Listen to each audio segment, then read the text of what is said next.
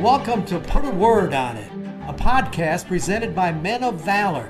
In each episode, we're going to talk with a different man, but each one with a unique journey from brokenness to freedom.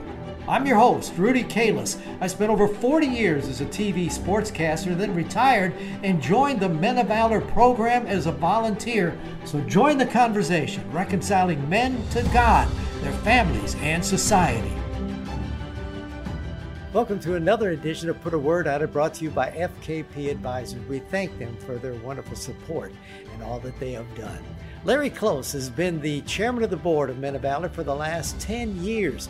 That after a long, well over 30 year career as a CEO of major hospitals, all that he did with the healthcare system. And yet, when the time came when Carl Carlson asked him to join Men of Valor, boom, a life changed all the way all of a sudden the prison ministry became his life and he has done it with such a beautiful hand in all that he has done. It's time to talk to him. This is larry close. In the time that i've known you it's hard to put you and a prison work together larry. Isn't it amazing how god will take somebody in a whole different business and all of a sudden change your whole life? How's it been for you very special, Rudy. Yeah, it's been a, a 10 year journey for me on the board, but I had the privilege of being involved with the ministry prior to joining the board. And like so many folks involved with, with Men of Valor, I learned about it through attending the breakfast and uh, learned a lot about it. And then over time, sponsored a table at the breakfast. And then in the course of that, met Carl Carlson and uh, Carl made such an impact on my life and his story and, and, and the, just the incredible journey of Men of Valor and their accomplishments. And so I was invited to join the board 10 years ago, and it seems like yesterday. And I had the opportunity to serve as treasurer of the board. And then the past three years, have had the privilege of serving as the chairman of the board.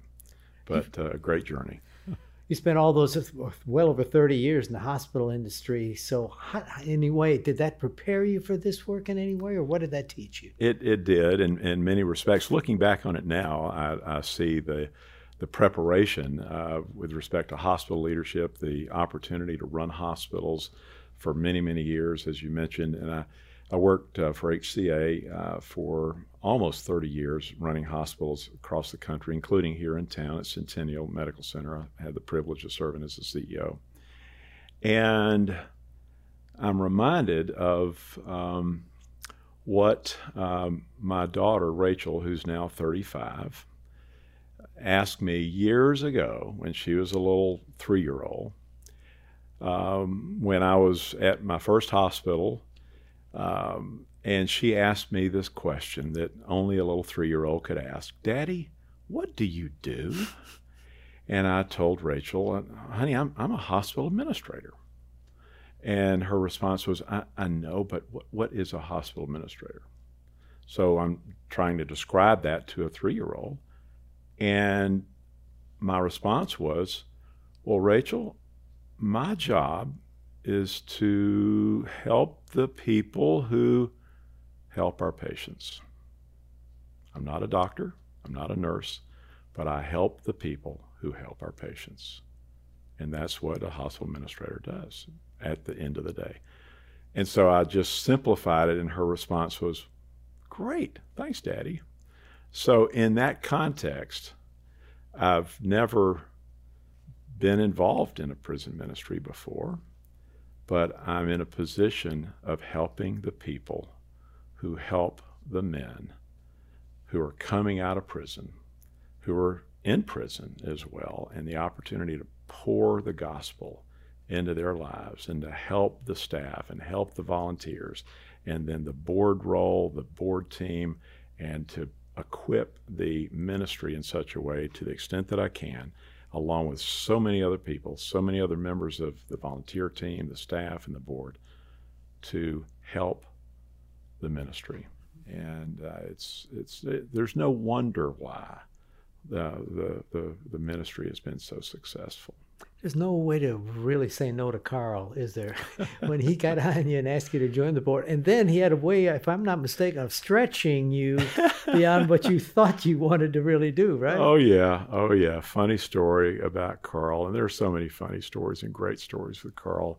Carl impacted all of our lives. Bigger and, than life. And bigger than life, and the, the voice, the character, the whole his role as a husband, his role as a father, his role as a minister, his role as a leader. And so when I joined the board, I got to know Carl real quickly. And six months into my journey as a board member, uh, here it is Christmas, end of the year, and I get this call from Carl Christmas week in this deep voice, you know, Larry, you know, hey, Carl, God bless you. Merry Christmas. How's Karen? And so I always inquired about Karen, and I learned that he would call all the board members and everybody, inquire about family and so forth. And then he gets to the sales pitch. Larry, listen, I need a treasurer. I said, Carl, hold it. I mean, I've only been on the board for six months, and you want me to be the treasurer? And, and so he explained that the previous treasurer was going off the board, and Carl had forgotten that he was going off the board, and the timing was such. And, and, and he says, and he got to the pitch of, listen, uh, you've run hospitals, right? Yeah. You know finance, you know accounting. I, I'm a hospital administrator, but I'm, I'm not an accountant. I'm not a CPA. I know, but you know budgeting, you know profits and losses. Yeah, great. I need a treasurer. And so I said, "Yeah, Carl, I'll I'll do it. God bless you. Love you. Merry Christmas." And he hung up the phone. That was it. That was that was the extent of my orientation as treasurer. So uh, become the treasurer. I had a chance to compare notes with the previous uh, treasurer, Andy. And so then, fast forward, funny story, I put into place just a summary report for the board's benefit and, and, and a little different than what Andy had. Um, and, and it was just a nice little one page, two page summary showing, among other things, sort of a projection. If nothing changes right now, big picture, based on inflow and outflow and, and projected donations for the ministry, here's where we'll be by the end of the year, by the calendar year, fiscal year. And uh, pro or con, we're either above budget or we're behind budget. And so uh, I, I gave that to Carl. Well, immediately, you know, at any given point in the year, you're going to have sort of negative projections. You're, you know, it's before the breakfast or it's after the breakfast, whatever. But but I put you know these parentheses, these brackets, and it was in red.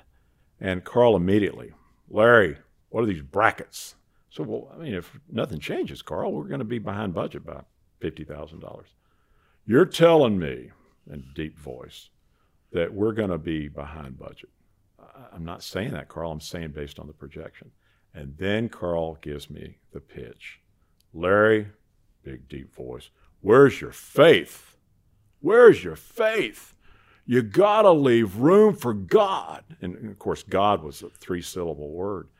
But God, and usually it was God Almighty. You got to leave room for God Almighty. See, Carl, I'm, I'm, I'm leaving room for God. I don't see it. You got brackets. You don't think we're going to make the budget? And I said, Okay, Carl. And after he reminded me again, room for God, you got to leave room for God. I said, Well, then we'll change that line to room for God, RFG. And then his response was, There you go, Larry. That's faith. Fast forward, room for God, RFG, has been bolted into all of our financial statements. It's been bolted into all of our board meetings. To this day, we finish every board meeting with a Room for God moment, with an RFG moment. And to this day, we have always, always met budget because we leave room for God. Isn't it interesting? I, I listened to that, and I bet you've had people who said to you, What are you doing? Involved with guys that are in jail, the things they've done, they need to be there. They need to stay there for what they've done. Yeah. And here you are, you've been in the healthcare industry all these years, yeah. and you got these guys. What do you say? Yeah. Rudy, part of it is uh, to much is given, much is expected. And I've been very blessed in my life with a wonderful father who um, really didn't have a dad. My dad died uh, back in March at 95. And he was uh, the only child of an only child, and the product of a divorce. His parents divorced when he was only four. So he was raised by his grandparents. Mm. And yet, in spite of that lack of a father influence in his life, he grew up and joined the Navy, fought in World War II, was the poster child of the greatest generation, went on to law school, met mom, and they had four sons. And I'm the oldest of the four. So here I've been blessed by the importance of having a, a father in my life and to pay it forward now as a husband and father. And I see in these men so many times they didn't have a father or didn't have a good father. That's at the core while I've, why I've been involved with the ministry all these years.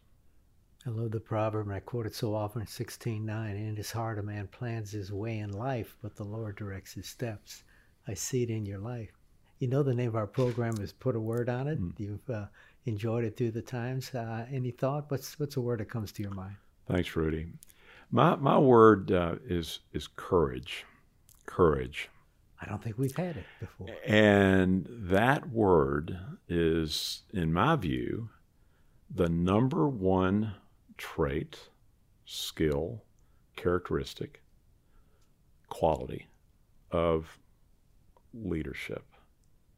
Along with integrity and honesty and discipline and strategic skills, if you don't have courage, the organization will suffer. Joshua 1 9 was my mother's favorite verse. It's become my favorite verse. And mom relied on this verse throughout her uh, long period struggle of, of heart, uh, heart disease, congestive heart failure. She died five years ago. But she lived this verse, Joshua 1 9. Have I not commanded you?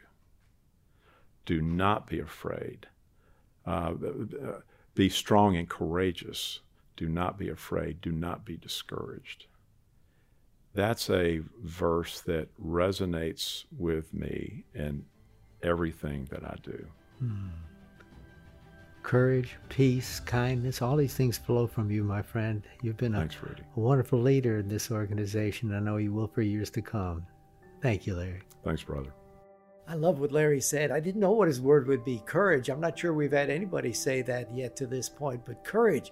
You think of all the things he talked about the integrity, the leadership, all this stuff, but just courage, which can be in kindness and that's just so important. Again meekness i love that too. That's that's power under control. But a beautiful word from larry and he's exemplified it.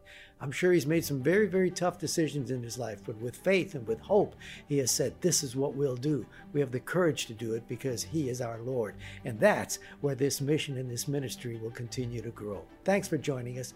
Join us again next time as we put a word on it. You've been listening to put a word on it we would love for you to subscribe wherever you download fine podcasts. You can rate and review us on Apple Podcasts, iTunes, or Spotify. Put a Word on It is brought to you by Men of Valor. To learn more, go to movministry.com.